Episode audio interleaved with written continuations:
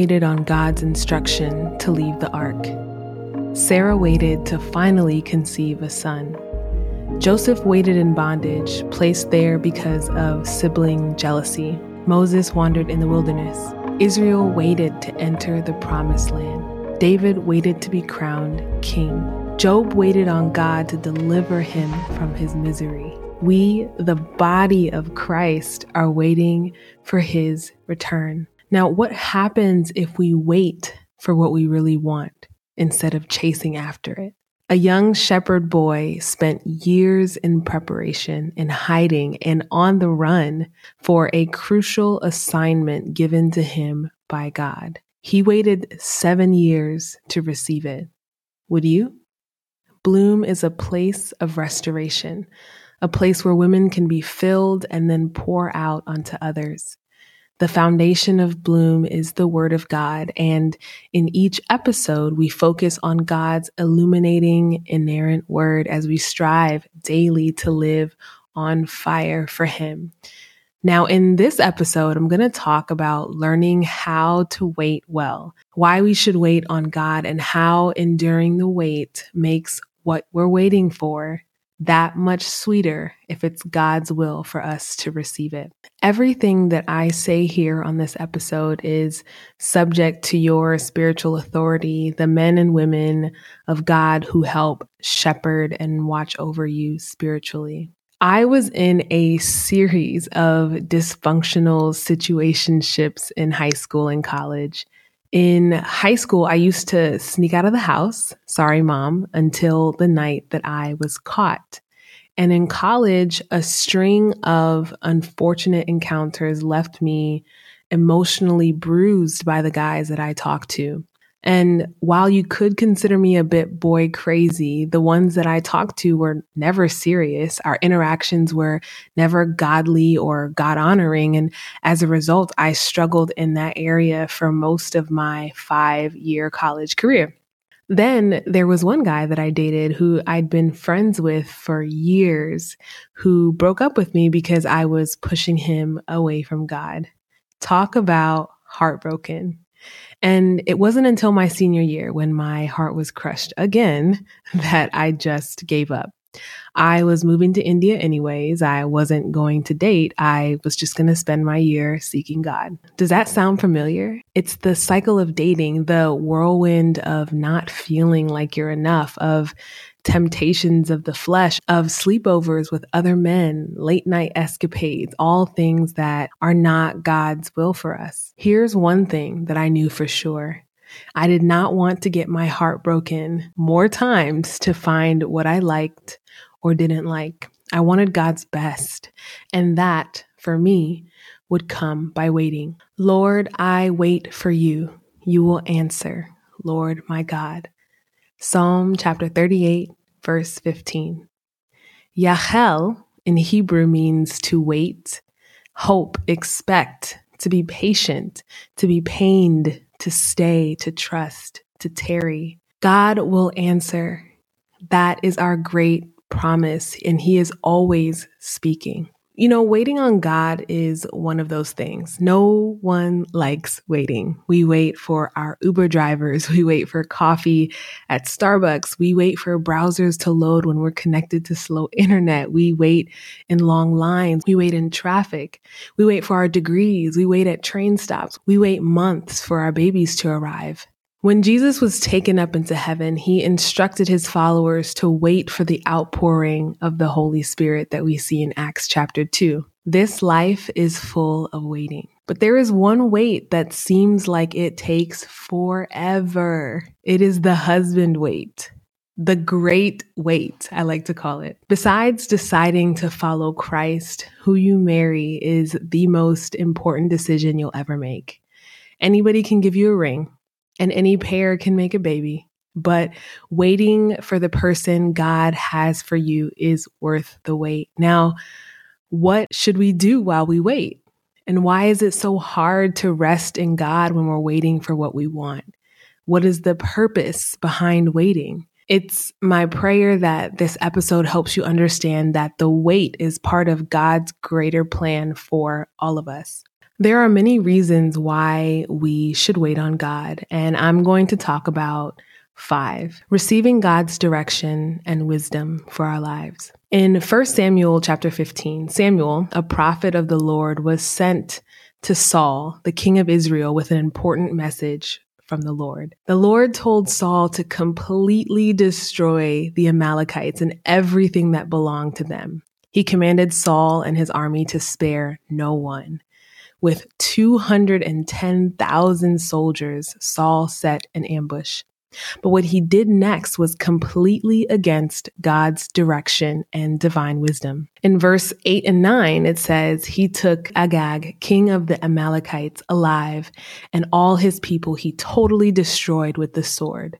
But Saul and the army spared Agag and the best of the sheep and the cattle, the fat calves and lambs, everything that was good. These they were unwilling to destroy completely, but everything that was despised and weak, they totally destroyed. When Samuel approached Saul, Saul's reply was that he had completed the Lord's instruction.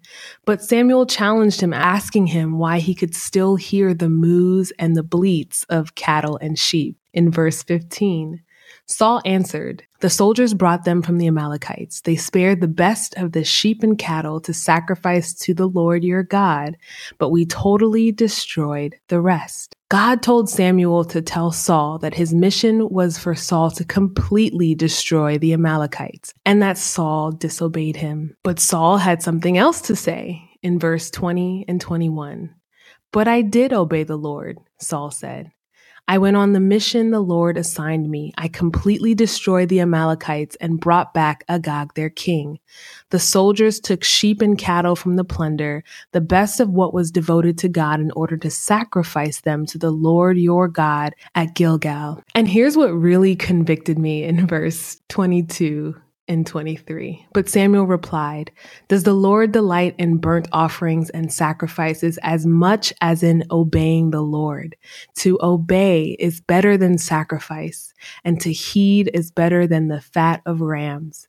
For rebellion is like the sin of divination, and arrogance like the evil of idolatry. Because you have rejected the word of the Lord, he has rejected you as king. Half obedience is still disobedience. When I was a kid, if my mom told me to clean my room, but then I just shoved everything into a closet or under a bed, did I really clean it? Did I half obey her? And who did it harm more, me or her? When Saul destroyed Amalek, he didn't do exactly what God told him to do. And there are a lot of women who are currently in relationships that are settling, even though they know that the man that they're with isn't God's best for them. They see the red flags, they're convicted left and right, but they stay because they're comfortable. They stay because something is better than nothing, right? They stay because they're at around the age that they should be settling down. They stay because he sometimes goes to church. He doesn't have a relationship with God, but he's the Sunday pew prop that you need for the time being. And if anybody knows what that feels like, it is me. I got to a point where I didn't want the heartbreak. So I was single. God placed me in a period of singleness while I was living in India, and I needed it. I needed that direction and I needed that wisdom. I'm now in a relationship and we have boundaries. We push each other closer to God, and I truly believe that He is God's best for me. In surrendering my love life to God, I opened myself up to receive His direction. The second reason that we should wait on God is to stay in line with His timing. In Luke chapter 5, verses 1 through 11, we see Jesus near Lake Gennesaret, stepping into Simon's boat so that he can address the crowd of people near the lake's edge. Jesus was looking for a stage. He didn't ask Simon to use his boat. He needed a stage so that those crowding around the edge of the lake could see and hear him. Simon's boat was in the right place at the right time because of one reason he didn't get what he thought he wanted. As we later learn in scripture, Simon spent the entire night trying to catch fish, but was unsuccessful. Later that day, when Jesus came to Simon's boat, Simon was properly positioned to be used. Now, had Simon caught fish the night before, he wouldn't have been available for Jesus, as I'm sure he might have been, I don't know, selling the fish at the market or preoccupied with something else. If God gave us what we wanted when we thought we needed it, would we still be an available stage for Him? Would we be preoccupied? Would we corrupt whatever it is that He gives us? As believers, our lives, our relationships, our marriages, etc., should all be submitted to His divine timing. After all, we were created in his image and he knows what's best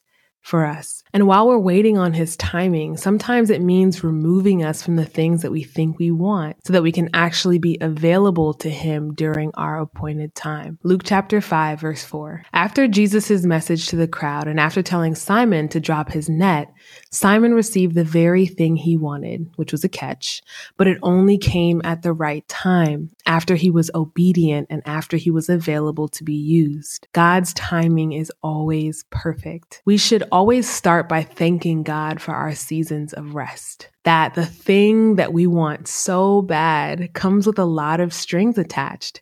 We want a marriage, but we should be prepared to work, to endure arguments, to die to ourselves daily. We want children. Be prepared for the many sleepless nights, the poopy diapers, the irritability, and so much more responsibility. Waiting is a process of truly becoming who God wants and needs us to be. What He will do inside of us is just as important as whatever it is that we're waiting for. And God uses the seasons of waiting to prepare us and test us so that we can face whatever will come next. Also, waiting on God isn't passive, it's active. Make no mistake, waiting on something doesn't mean that you should wait idly by for something to drop in our laps. Whatever it is that we do, we should constantly be preparing ourselves to be in position and we should be working as unto the Lord. You know, waiting is being confident. It's being expectant. It's being disciplined. It's painful. It reminds us to cling to God with all that we have. And sometimes the easier thing to do, though, when we don't get the very thing that we want, is to complain. The Israelites on their journey from Egypt to the promised land reacted the same way in Numbers chapter 21 verses 4 and 5. They traveled from Mount Hor along the route to the Red Sea to go around Edom. But the people grew impatient on the way. They spoke against God and against Moses and said, Why have you brought us up out of Egypt to die in the wilderness? There is no bread, there is no water, and we detest this miserable food. Their complaining and plain disobedience kept them from the promised land. Their journey was only supposed to take 11 days. It took 40 years, y'all. 40 years. And no matter what God did, they found themselves complaining. And this isn't to say that there is a reward for waiting. Perhaps waiting means that God changes your heart about the very thing that you thought you wanted. God knows what's best for us. After all, He did create us. Proverbs chapter 19, verse 2 says, Desire without knowledge is not good. How much more will hasty feet miss the way? It can be frustrating when we just want the thing that we want. We're in a hurry but God is not. The Bible says in 2 Peter chapter 3 verse 8 that to God a day is like a thousand years and a thousand years is like a day. He always works on his time and he knows when our time will come. It's when we try to take matters into our own hands and help God out that we find ourselves in trouble. We date a guy that we know we should stay far away from, but he looks too good and he prays a little bit. And as a result, we end up in the relationship that we weren't meant to be in, one that causes more pain than good. The Bible says to trust God's timing in Psalm chapter 37, verse 7 and 8. Be still before the Lord and wait patiently for him.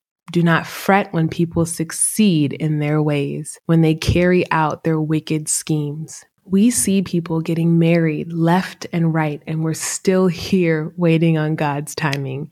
It can be frustrating, but let me tell you this waiting on God will never, ever produce subpar results. Resting is actually an act of faith.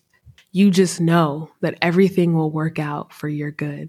When Jesus and the disciples were in a boat that was caught in this big storm, Jesus took a nap through everything. While the disciples were beside themselves, they woke him up to ask him to save them. Matthew chapter 8 verse 26 says, He replied, You of little faith, why are you so afraid? Then he got up and rebuked the winds and the waves, and it was completely calm. By sleeping through the storm, Jesus was saying that we can trust him even in the middle of a storm, in the middle of waiting to see what comes next. Regarding our relationship statuses, we will be single until our season of singleness is over. No sooner and no later. The third reason we should wait on God is because he is preparing us first. Isaiah chapter 49 verse 2 says, He made my mouth like a sharpened sword. In the shadow of his hand, he hid me. He made me into a polished arrow and concealed me in his quiver. Galatians chapter 4 verses 4 through 5 says, But when the set time had fully come, God sent his son, born of a woman, born under the law, to redeem those under the law, that we might receive adoption to sonship. During our time of waiting, God prepares us so that when opportunities in the next season come, we don't squander or ruin it. God rejected King Saul, who I talked about earlier. He was Israel's first king and someone who partially obeyed God. God was looking for a king who was after his own heart. So now Samuel had a new mission from God to designate a new king. But Samuel feared that Saul would kill him if he heard that he was searching for another king to replace Saul. God tells Samuel exactly what to do, and so he heads to Bethlehem to perform a sacrifice. He invites a man named Jesse and his sons. We're in 1 Samuel chapter 16. When Samuel looked at Eliab, Jesse's firstborn son, he was sure that this was the one God had chosen as king. But God said no. He was most interested in the king's heart. Samuel goes from the oldest to the youngest and nothing. God doesn't choose any of them. So he asks Jesse if he has any other sons. Enter David. David was out tending to his father's flock. It was when David was summoned that God told Samuel to anoint him, that David was the one. God calls each of us to mighty works in his name. And as Christians, we are chosen and prepared for something greater. People may tell you who they think you are, but God knows exactly who you are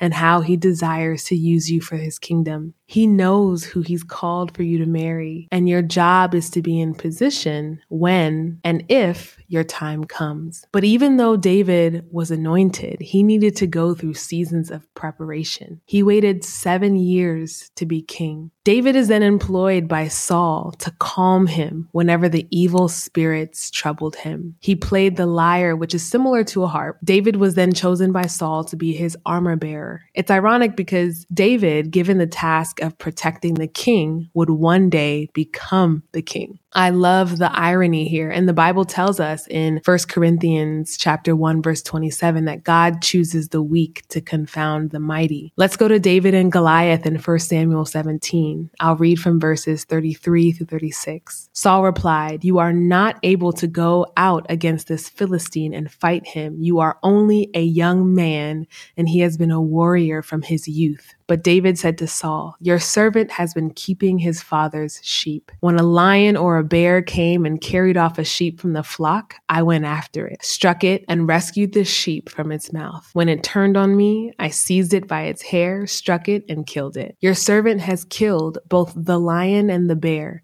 This uncircumcised Philistine will be like one of them, because he has defied the armies of the living God.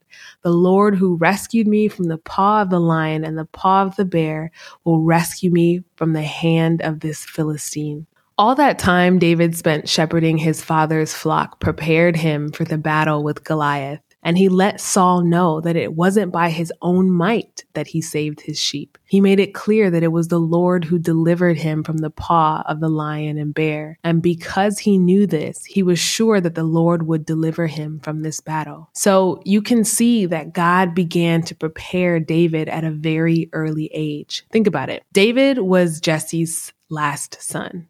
This meant that he was tasked with tending to the flock. The Lord guided Samuel to anoint David.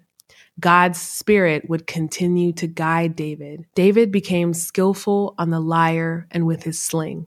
Being skillful in these things brought David close to Saul, and because of it, he was able to learn the ways of a king. God was shaping David for the years and battles ahead. David was being prepared for the position. David had the heart to be king, but he also had to acquire the character of a king. It was seven years of intense preparation, full of temptations, and all of which David overcame. There is a time for everything under the sun. We're not married right now because it is not our time to be married.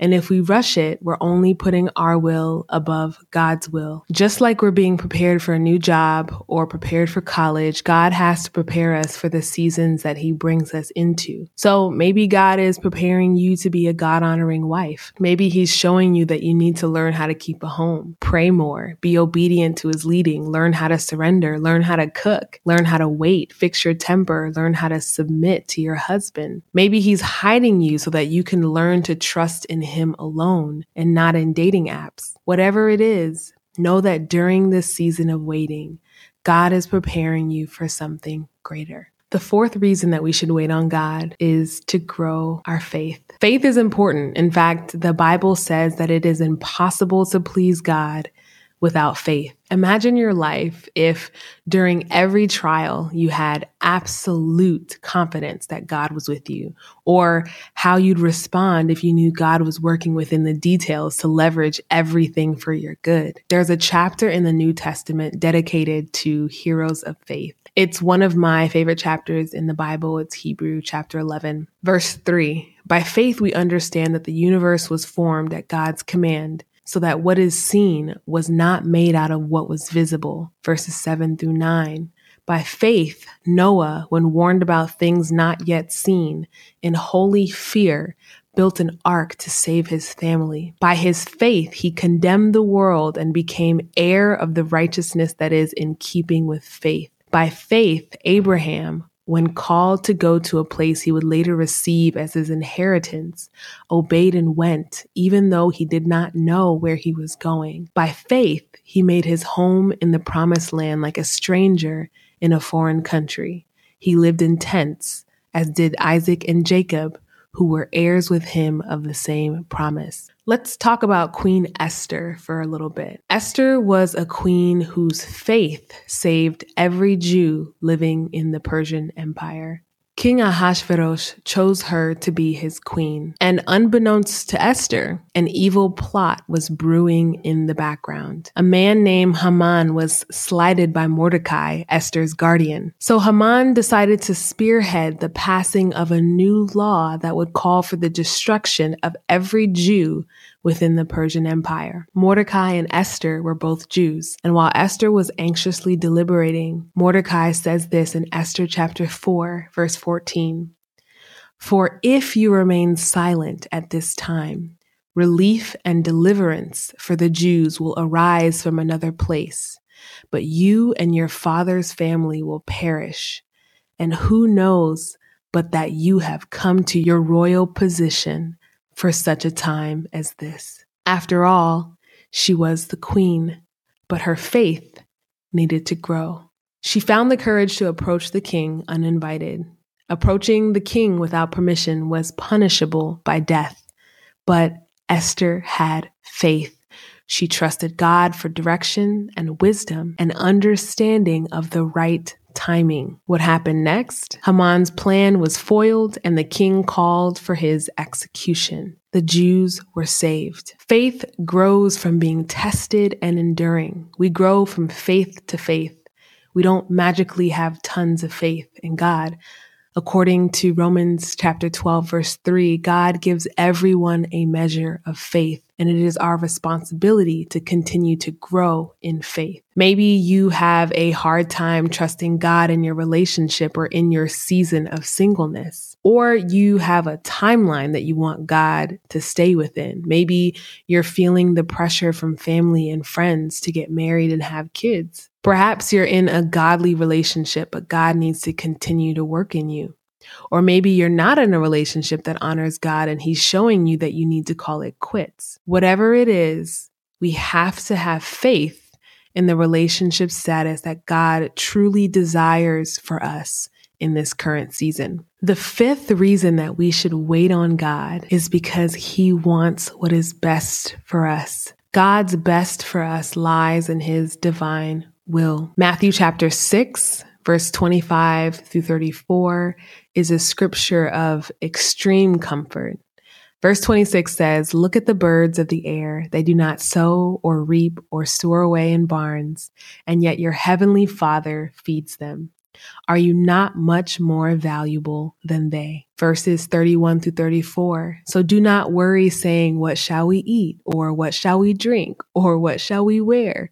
For the pagans run after all these things, and your heavenly Father knows that you need them. But seek first his kingdom and his righteousness, and all these things will be given to you as well. Therefore, do not worry about tomorrow for tomorrow will worry about itself. Each day has enough trouble of its own. God wants us to be more fruitful, more productive, and more like Him so that we can be more effective for His kingdom. I am the true vine, and my Father is the gardener. He cuts off every branch in me that bears no fruit, while every branch that does bear fruit, he prunes so that it will be more fruitful. John chapter 15, verses 1 through 3. God even trims branches that bear fruit so that they may be even more fruitful. He doesn't want us to just live any life. He wants us to live an extremely abundant life. Trimming so that we can grow is waiting on Him so that we can prosper. No matter where your pain comes from, I want you to know that God sees you, He hears you, He knows what you're going through, and He is working on your behalf. Deuteronomy chapter 1, verse 30 tells us that God goes before us and He fights for us. Everything that He does is amazing, and He does all things well. Everything he does is infinitely better than what the devil offers. And we should always be in anticipation for the amazing things that God is going to do in our lives. Isaiah chapter 30, verse 18 says, Yet the Lord longs to be gracious to you. Therefore, he will rise up to show you compassion. For the Lord is a God of justice. Blessed are all who wait for him. God is waiting for those who will wait on him so that he can be gracious and good to them. How comforting is that? Think about what we'll be able to do for God's kingdom if we've mastered the art of enduring the wait. You have the things that are meant just for you. I have the things that are meant just for me because we know how to wait well, we're not in any room that God has not called us to. But we'll still go through many, many life challenges. But the difference now is that we'll have complete faith in the end result, whatever it may be. We are equipped and armed to defeat the enemy's attacks. Waiting means that we are actively positioning ourselves to receive God's best. Every season, married or single, is a blessing. All right, so let's summarize this episode. We talked about the five reasons we should wait on God. The first was because we'll receive God's direction and wisdom for our lives.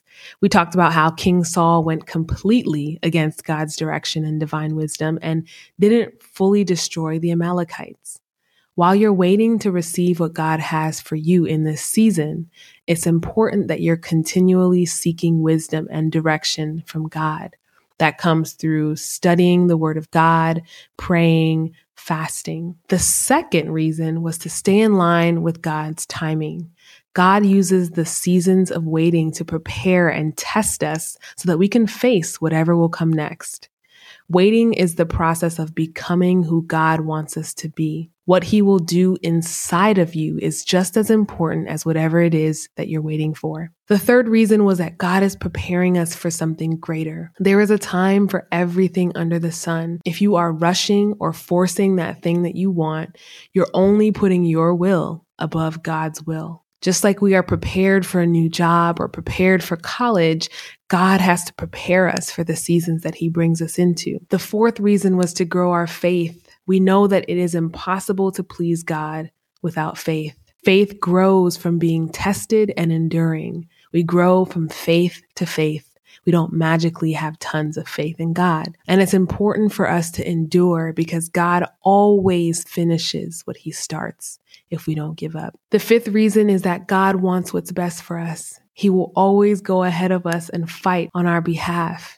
We are made in his image and are his most prized creations. He is waiting for those who wait on him so that he can be gracious to them. How amazing is that? Thank you so much for listening to this episode. I have one request. Please subscribe on iTunes as well as rate and review this podcast. It will help Bloom reach many more women just like you. I'd like to close us out in prayer. Heavenly Father, we exalt you. We thank you and we humbly come before you. We are completely undeserving of the love, mercy, and grace that you shower on us each day. We ask for your forgiveness for the things that we've done to draw people away from you, both knowingly and unknowingly. Lord, I pray for your continued grace as we lean in and learn your ways. God, I pray that in our seasons of waiting, that we use that time to cling to you and your word. I pray that we find comfort in your decrees and know that our only hope is in you. Help us maintain, God. I pray for wisdom and understanding that we find comfort in knowing that seasons are temporary and that with every season of sowing comes seasons of harvest. I pray that we understand that what we sow, we will inevitably reap. Lord, help us sow good seeds, seeds that allow us to grow in the fruit of the Spirit love, joy, peace, gentleness, self control, goodness, patience, faithfulness, and kindness. Lord, help us to not put a time limit on the wonderful work you are doing in us. Help us to be patient and trust that you are with us always. We love you, we praise you, and will worship you forever. In Jesus' name I pray. Amen.